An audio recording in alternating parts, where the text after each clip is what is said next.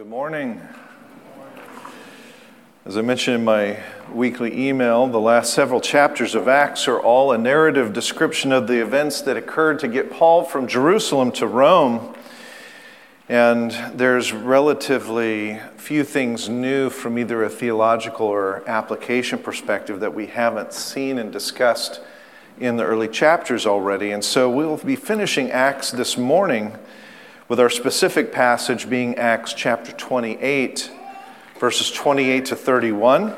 But I'll be making reference to several of the events that take place in the chapters right before that. So let's stand as we read Acts chapter 28, verses 28 through 31.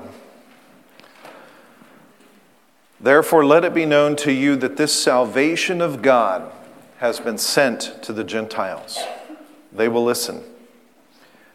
He lived there two whole years at his own expense and welcomed all who came to him, proclaiming the kingdom of God and teaching about the Lord Jesus Christ with all boldness and without hindrance. Let's pray. Father, we thank you for this book of Acts that we have enjoyed from the beginning. See how, through your Spirit, you took the gospel throughout the world. And here, as we close it out with Paul as he was welcoming people who came to him and living, proclaiming, sharing the gospel of Jesus Christ. We thank you for his example. It's in Jesus' name we pray. Amen. You may be seated. Well, we began Acts with Jesus' post resurrection visit with the disciples, preparing them for their life's mission. And we saw how the theme for the entire book of Acts was established back in chapter 1, where we read, When they had come together, they asked him, Lord, will you at this time restore the kingdom to Israel? And he said to them, It is not for you to know the times or seasons that the Father has fixed by his own authority, but you will receive power when the Holy Spirit has come upon you, and you will be my witnesses in Jerusalem and in all Judea and Samaria and to the end of the earth. And the rest of the book of Acts has been showing us how those words were fulfilled as the gospel went out to Jerusalem, to Judea, to Samaria, to the end of the earth. But then things seem to come to an abrupt halt in chapters 21 and 22. Just as the churches were established and facing some internal struggles. Paul was taken captive. And so the question was did the mission fail there? You may remember from last week that God doesn't react to our decisions and constantly come up with plan B. In fact, we can be confident that the fact that Paul went to Jerusalem and was taken captive was not only allowed by God, but decreed and made a part of his plan A that was put into place long before Paul was ever born. And sometimes the joy of the Christian life is to work to discover how the things that we thought were terrible or mission ending or senseless are actually used by God for His glory and for His purposes. So let's try and do that with Paul. Let's look at these final chapters of Acts, and we'll return to our morning's passage words later. We first need to see a few things, like I said that happened on his journey to Rome. One of the key things that God apparently had in mind for Paul being taken captive was the opportunity to engage several important audiences. And, and we likewise will learn some important lessons from how Paul handled each of those opportunities. His first audience really was the group that had taken him captive in the first place. And I'm impressed how according to Acts 21:39, Paul's one request to the Roman commander was to be able to speak to the people who had been trying to kill him. And so standing in chains before a hostile crowd, Paul was able to give a lengthy explanation of his life testimony. The question is is that what we would do? Is that what you would do in his situation? If you try to imagine what the experience was like, have you ever stood before a hostile group of people that wanted to harm you. I've had people angry with me before, but I'd have to go all the way back to when I was young to remember a time where people wanted to hurt me. When I was eight years old, I had a friend who lived several blocks away in our neighborhood, and I would ride my bicycle on occasion to his house. But to get there, I had to, to ride through what I think of as the gauntlet. There were some apartments between our two homes, and often a group of boys that were a few years older than me would be hanging out around on the street. And their reaction when they saw me coming on my bike was always predictable. They would look up, point, start to get up as if they were interested in, in coming to see me. and it reminds me of the time that Carl Schroeder and I were biking down the canal. Uh, we came around a corner just to see a group of Dobermans lounging around. And when they saw us, their ears perked up. They stood up pretty lazily, and they all started walking as a group over to the canal where we would soon be. You know, were we going to continue in that direction? No, we turned immediately around and biked the way we had come. Well, when I saw those boys, I didn't want to just turn around and go back home. So I would start pedaling faster, knowing that it would be me on my bike on the far side versus them on their feet on the other side. And I would not have, as I think back on that time where I, I was confident they had you know, malintent, I would not have wanted to have been stopped and forced to get off my bike and face them. So I, you know, that's the closest I could come in my mind to Paul being forcibly pulled from the temple by a group of people that don't just want to, you know, have fun and abuse him, they want to actually kill him they began to beat him. And the Roman garrison assigned to Jerusalem had intervened and they had brought him in chains and put him in the barracks. And now he stood before the leader and looking out at this group that had been beating him, pulling him, wanting to kill him, had compassion. And he said, Please let me speak to them about Christ. And I think we learn from that that we too should look for every opportunity to stand for Jesus and confess his name even before the most hostile of audiences. We also learn that often this type of group will respond to us in the way we find in chapter 22. They listened for a little bit. Then they raised their voices and said, Away with this fellow, not just to jail, but away from the earth for he should not be allowed to live. And as they were shouting and throwing off their cloaks and flinging dust into the air, the tribune ordered him to be brought into the barracks, saying that he should be examined by flogging. I wonder if Paul, you know, sometimes when I think about I wonder if Paul had a memory flashback to Stephen. Ever wondered about that?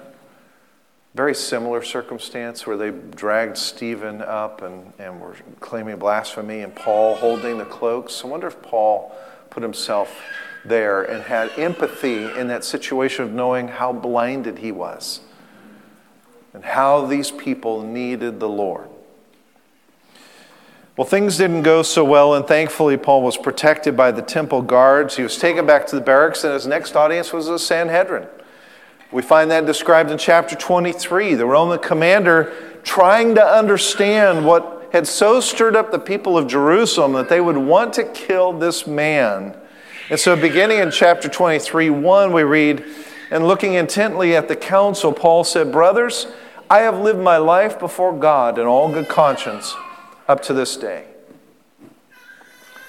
We want to be able to say the same thing amongst believers and unbelievers alike namely, that we have lived our lives and that we have run the race in good conscience.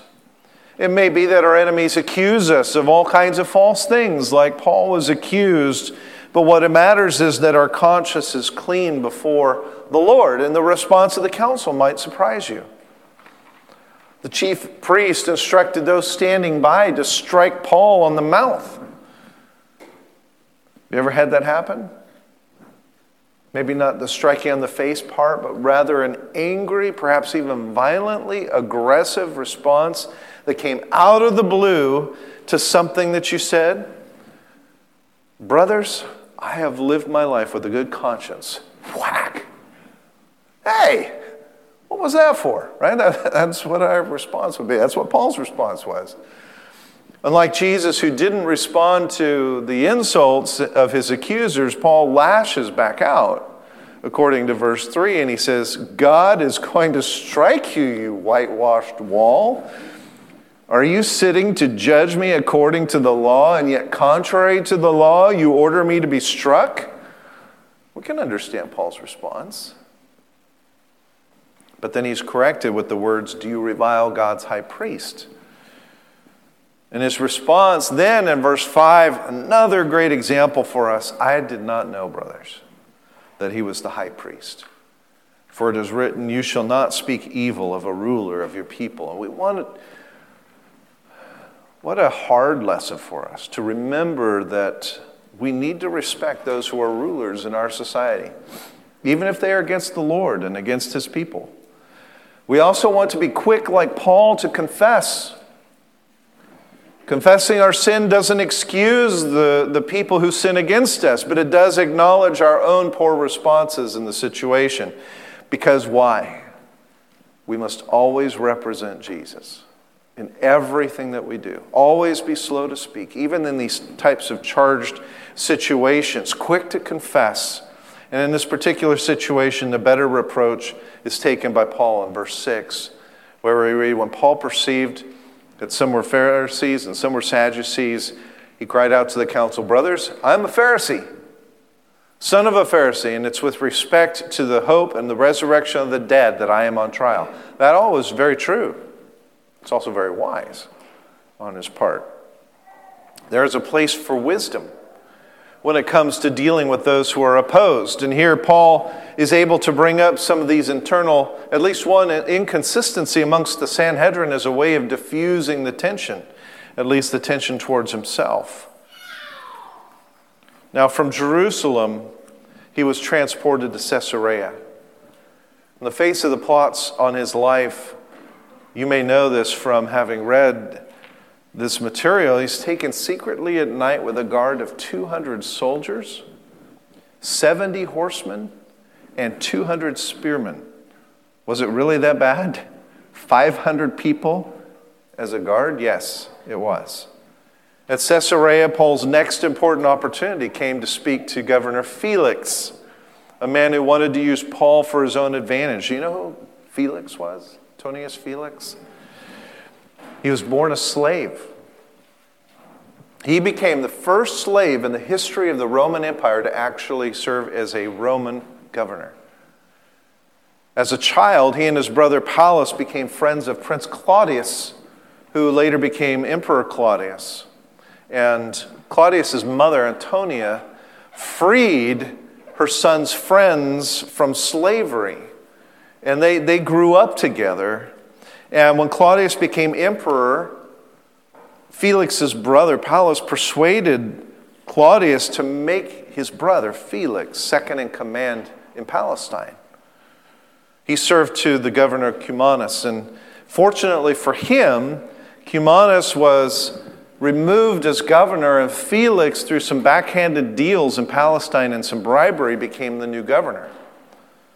So, the thing you need to understand about this man, I, I don't know, sometimes when we read you know, the just factual narrative and historical events in the, in the Bible and book of Acts, we, we just think of him as kind of a two dimensional character, right, that comes on the scene and goes off. But he was a nasty, violent man whose reign was marked by chaos. Josephus says that he repeatedly crucified the leaders of various uprisings. Tacitus, who is a Roman historian, describes him as a master of cruelty and lust to exercise the powers of a king with the spirit of a slave, says Tacitus.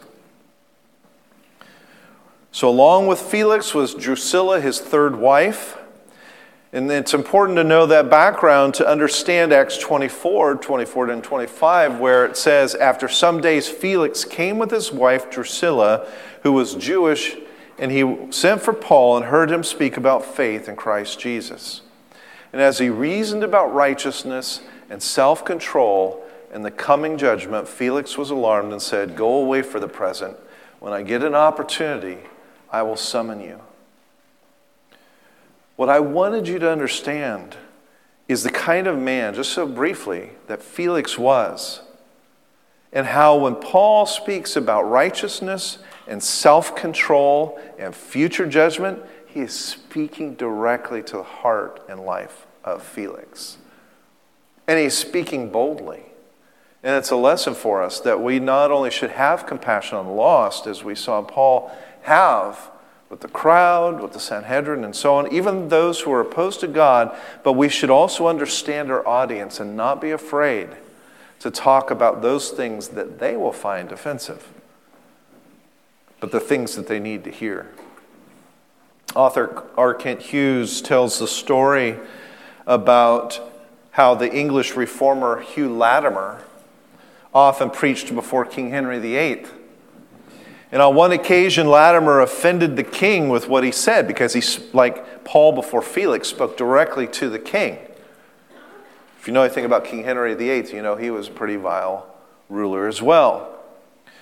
And so the, on this occasion, he offends the king, and because he preached about topics that dealt with Henry VIII's personal life, the king commanded him to preach the following weekend and to make an apology during the sermon. So the next week, the king comes, Latimer begins his sermon, and he starts, it's clever, he starts by preaching as if he's preaching to himself. So he says, Hugh Latimer, self, do you know before whom you are this day? To the high and mighty monarch, the king's most excellent majesty, who can take away your life if you offend. Therefore, take heed that you speak not a word that may displease. And paused. They said, But consider well, Hugh. Do you not know from whence you come? Upon whose message you have been sent? By the great and mighty God who is all present and who looks over all your ways and is able to cast your soul to hell. Therefore, take care that you deliver the message faithfully. And then he gave the same sermon he had preached the week before. it's a funny story, but I think in those words is, is the important lesson, right? That even if we find ourselves struggling with a fear of man, people that could even take away our lives have authority over what our earthly life looks like, we also are in the presence of the Almighty God who not only looks over all our ways, but is able to cast our soul into hell. And you can see the difference, right? We're accountable first to God.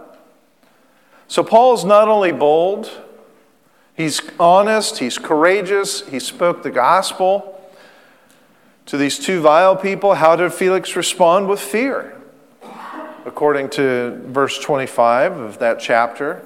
And that's going to be the case too. There will be, our words will appear as the aroma of death, and people want to get us away from them as, as far as possible. But you cannot help but when the light is shown upon you to want to scurry back, right, into that darkness, unless God is drawing you.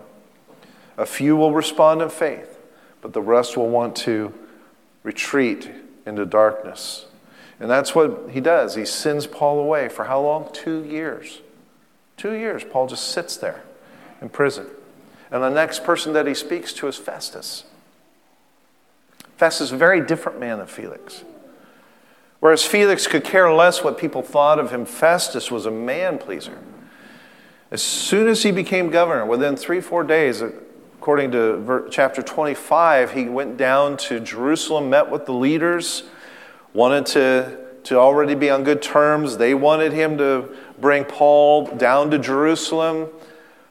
But Festus decided to have the leadership come back up to Caesarea before him to plead their case. And Paul's response before Festus helps us realize there are some situations where it's obvious that a person's not interested in hearing us share our faith. You know, again, Paul is reading all of these situations. There are times when he speaks directly into a life like Felix and he addresses sin. But in this particular case, it was very quick, short response. Paul simply pleads his civil case, says, I'm a Roman. In Matthew 7 6, Jesus says, Do not give what is holy to the dogs, nor cast your pearls before swine, lest they trample them under your, their feet and turn and tear you into pieces. Whatever it was, I don't know if Paul met with Festus ahead of time before what we have here recorded in chapter 25 of Acts, but it was obvious to him that Festus was not interested. So he doesn't even give any part of his testimony, at least as far as Luke records. But what we do have is that Paul simply reminded Festus that he was a Roman. It was a wise move on Paul's part because it disrupted the planning to ambush him and kill him. And sometimes you will be in similar situations. You will have to be wise and avail yourselves of these civil remedies sometimes, even while you pray for the merciful protection of God. Paul's next encounter in chapter 26 there is with King Agrippa II and his wife Bernice.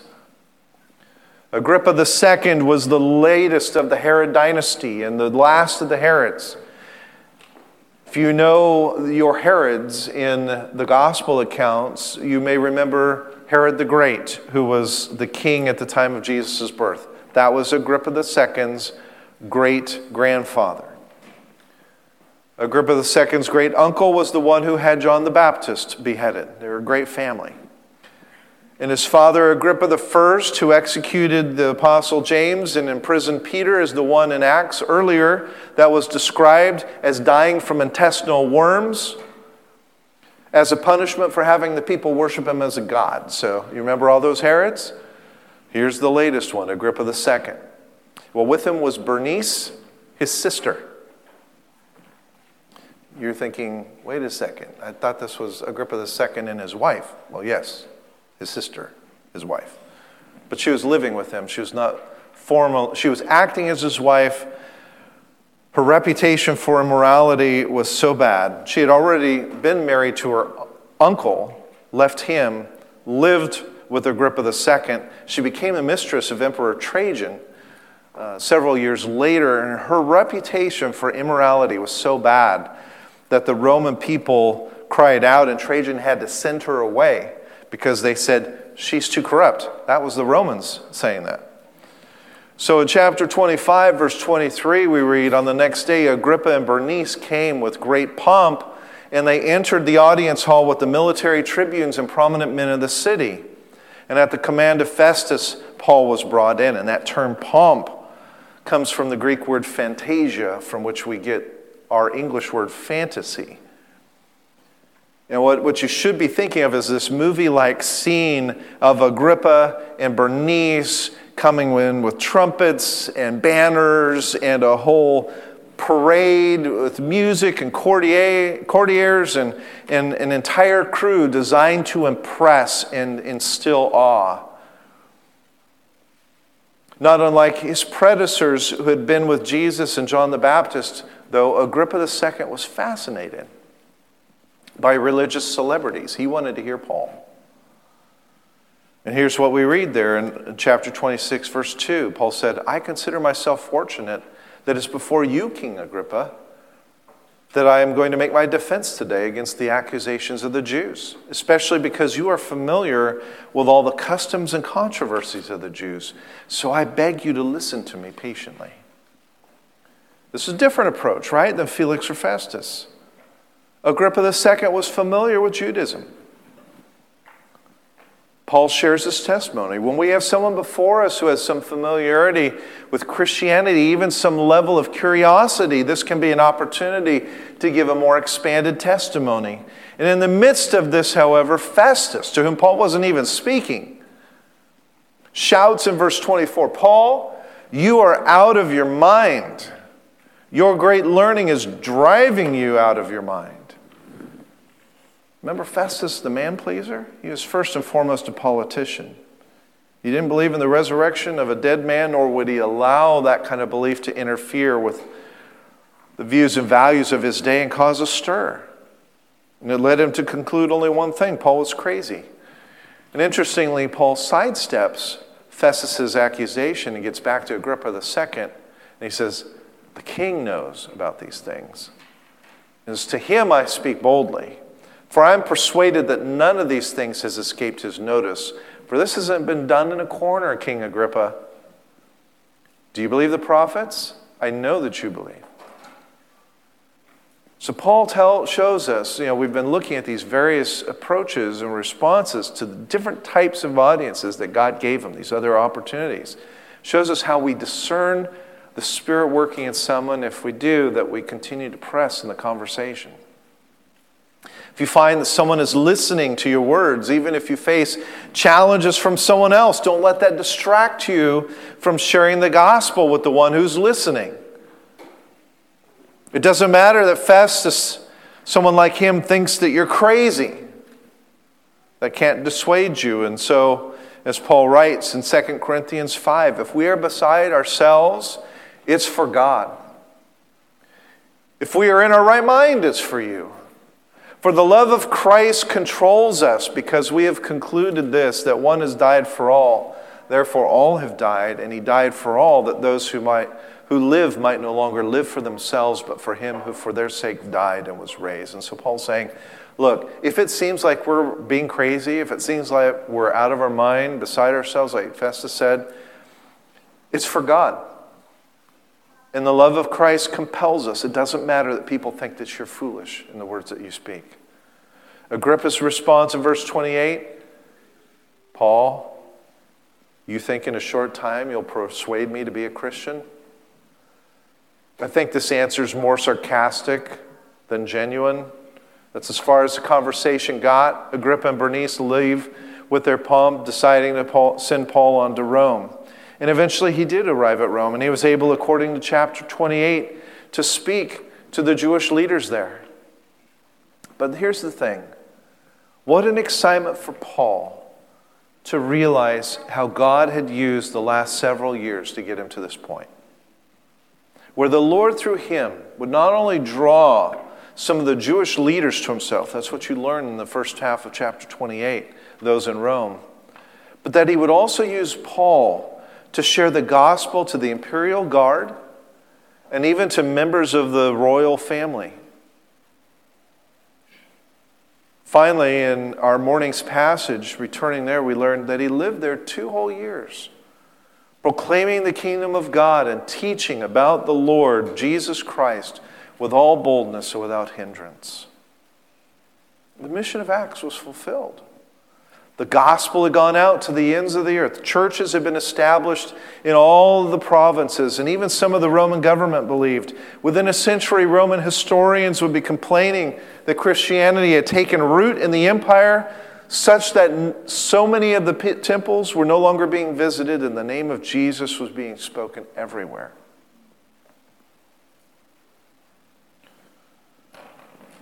Now, besides how Paul responded in these various situations, what can we learn from his example in these last chapters and really throughout Acts? Paul's whole life was one extraordinary risk after another. He never knew in what form his afflictions would come or by whom they would come. Every day he's risking his life. We've seen that throughout the book. The rivers weren't safe, the, the boats weren't safe, shipwrecked at Malta. Paul's own people, the Jews, persecuted, and the Gentiles weren't safe. The cities weren't safe. the wilderness wasn't safe. Nothing. Even those who professed to be Christians weren't always safe. Some were false. Safety and security didn't exist for the Apostle Paul. And friends, they don't necessarily exist for you. Paul had two choices run or risk. And so he would say in Acts 20, verse 24, I, I don't account my life of any value, nor is precious to myself, if only I may finish my course in the ministry that I received from the Lord Jesus to testify to the gospel of the grace of God. Paul never knew what the day would hold, but the cause of God called him, and so he risked his life every day. And, and our temptation is to go, well, that was Paul. That's a special situation. He was the apostle to the Gentiles. You can only have one of those. But let me ask this what is risk? For the sake of simplicity, I'm going to just say and define risk as an action that exposes you to the possibility of loss or injury. If you can If you take a risk, you can lose money, you can lose face, lose your life. And what's worse, if you take a risk, you may endanger other people and not just yourself. You may lose their money, you may place them in danger. For Paul, the risk was his life. Should we do the same? Is it wise to expose ourselves to loss or even possibly to endanger others? Well, let me just say a few things on that as we close out this morning. Risk is typically caused by ignorance. In other words, if you knew how the future was going to unfold, you wouldn't be speaking of risk. Which means, of course, that God can take no risks, right? Because He knows the outcome of all of His choices before they happen. And since He knows those outcomes, He plans accordingly not like a computer, but he plans with purpose, right? God's omniscience rules out all possibilities of him being spoken of as taking a risk. But we're not God. We don't have omniscience. We are ignorant of the future. We don't even know what will happen tomorrow. God doesn't tell us what he intends to do today, tomorrow, or five years from now. And, but he wants us to live and act with that uncertainty in front of us he says to us, for example, in James 4, Come now, you who say today or tomorrow we will go into such and such a town and spend a year there and trade and make a profit, yet you don't know what tomorrow will bring. What is your life?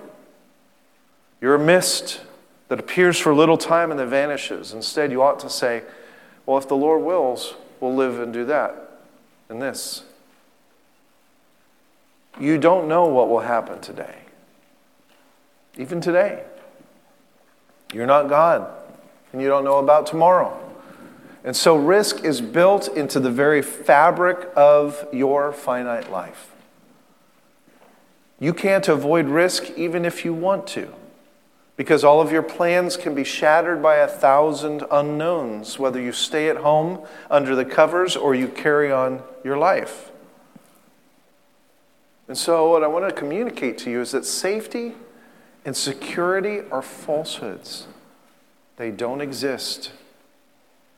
But the tragedy is that in the deceptive, let's say, enchantment of security, we become paralyzed to take risks for the cause of God because we think that that risk might jeopardize a security that in fact doesn't exist. In 2 Samuel 10, we read these words Be of good cheer good courage, and let us be courageous for our people and for the cities of our God. And may the Lord do what seems good to him. I like, these are the words of King Joab. He said these words before a battle. He had made a strategic decision to fight, but he didn't know how it would turn out. He had no special revelation from God. There were times when the kings were told, I'm going to, you know, you're going to go up and you're going to march and you're not even going to have to fight. Am I saying that we just do whatever seems right in the moment? No, Joab had to make a decision on the basis of wisdom and God's faithfulness. He had to evaluate what had gotten him to this point and what was the wisest course of action moving forward. But for Joab, all of that led to taking the risk of battle or running and hiding. And he made his decision and handed the results over to God. The Lord will do what seems right to him. Think about Queen Esther. Mordecai says, Do not think yourself to yourself that in the king's palace you will escape any more than all the other Jews. Men, women, don't think that out isolated as a family out in the country in a nice home that you will escape any more than anyone else. For if you keep silent at this time, relief and deliverance will rise from the Jews from another place, but you and your father's house will perish. And who knows whether or not you have come to the kingdom for this time, such a time as this. There will likely be several such a time as this moments in your life. And when the time comes and your faith is tested, the only security that you have, friends, is not that I live in this house, not that I've lived a quiet life, I've flown under the radar, and all of these things. When the time comes and your faith is tested, the only security that you have is that God cares for you, that He walks alongside of you, that He has your eternal future already guaranteed. And knowing who Christ is and that your salvation is what is secure, that your treasure is safe in heaven, that will give you the boldness to stand in the midst of trial. And I guess ultimately the question is how big is your God? You may quickly say, My God is big. After all, I'm a reformed thinker, right? My God's sovereign. He's as big as they get. But as you examine your life and you begin to realize how big the people in your life have become, how big man is, by extension, you discover how little God has shrunk. And the truth is that the degree to which you need something from man to keep your security and your perceived safety is the degree to which you are in bondage and controlled by others. Whatever you think you need, you come to fear the lack of or the loss of it. If you need love, for example, you'll soon be controlled by the one who dispenses love. If you need the security of a safe, comfortable family, you will not rock the boat and you'll not do things that stretch your family beyond certain parameters. And all forms of fear of man share at least one common feature, and that is people are big. They're idolatrously big.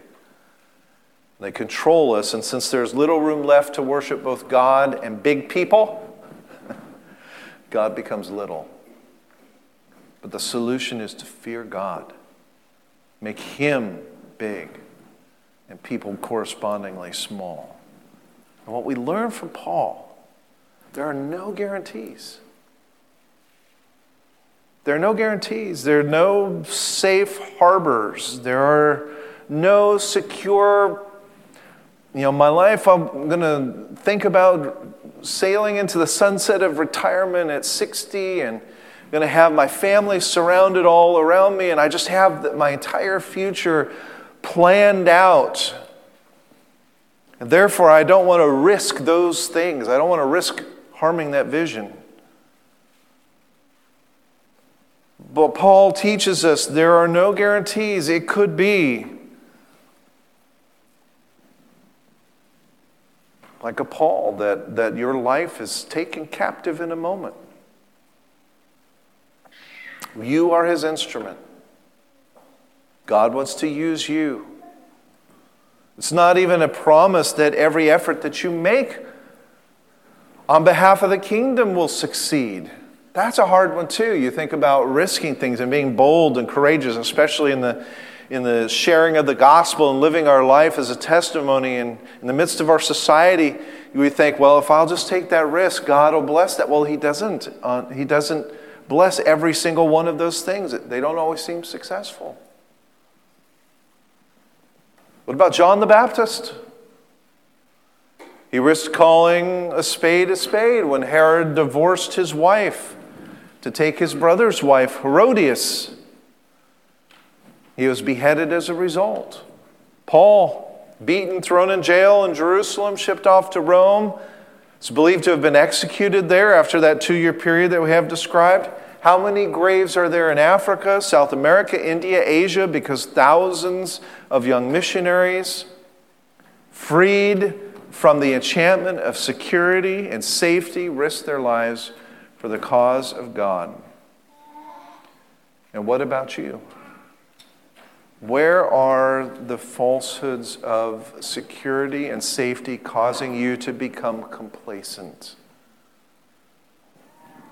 Where have you been paralyzed from taking risks for the cause of God? It could be something as simple as some of you who are on college campuses being paralyzed from taking any risk for speaking too loudly out for the name of Christ amongst the students. Will you men instead say with Paul, I'll do it, I'm even willing, as Paul says back in chapter 20, to die for the name of Christ? Will you women say with Esther, I'll do it? And what she said, and if I perish, I perish? Is he prompting you to speak to family members about Christ? Neighbors, bosses, employees? Is the Spirit convicting you about the way you've been handling the temptations of your life? Is he convicting you about complacency? Is he telling you to lose one thing or another? Is he calling you dads or your moms back home to your children, whatever it may be? It is right to risk for the cause of God. You are not responsible for the consequences of people's reactions. Some of them will come out of the blue, as they did with the Sanhedrin. What you are responsible to do is to obey and to have confidence that God's purpose will be accomplished for His glory. He does not guarantee your safety, what He guarantees is His blessing. Is that good enough? That good enough? Let's pray. Lord God, you are the mighty God who loves us, who calls us to step away from the sense of security and safety and however we've defined it in our personal lives. Whether that definition is wrapped up in, in a relationship, marriage, in our family, as a parent, a child, maybe it's grown children, maybe it's children still in the home. Maybe it's with our employment situation. Maybe it's simply just the risk of being seen to be crazy, as Festus accused Paul. But Father, what we've seen this morning is this heart that motivated Paul in all these circumstances to have compassion on those who were hostile to him to, to be wise in various situations, to share the gospel creatively, and, and especially as he discerned people that had knowledge or interest to, to speak more, sometimes to speak less. And then the confidence that we have as we look at the whole picture of the, of the book of Acts and, and all that Paul went through, to see him at the end of, of his life welcoming people, guests to him, continuing to proclaim the gospel, living at his own expense there at the end of the earth. Father, you are in control. Yeah, we just need to have the confidence that that's true of our life too. Help us to trust you and to desire your blessing. It's in your name we pray, Lord Jesus. Amen.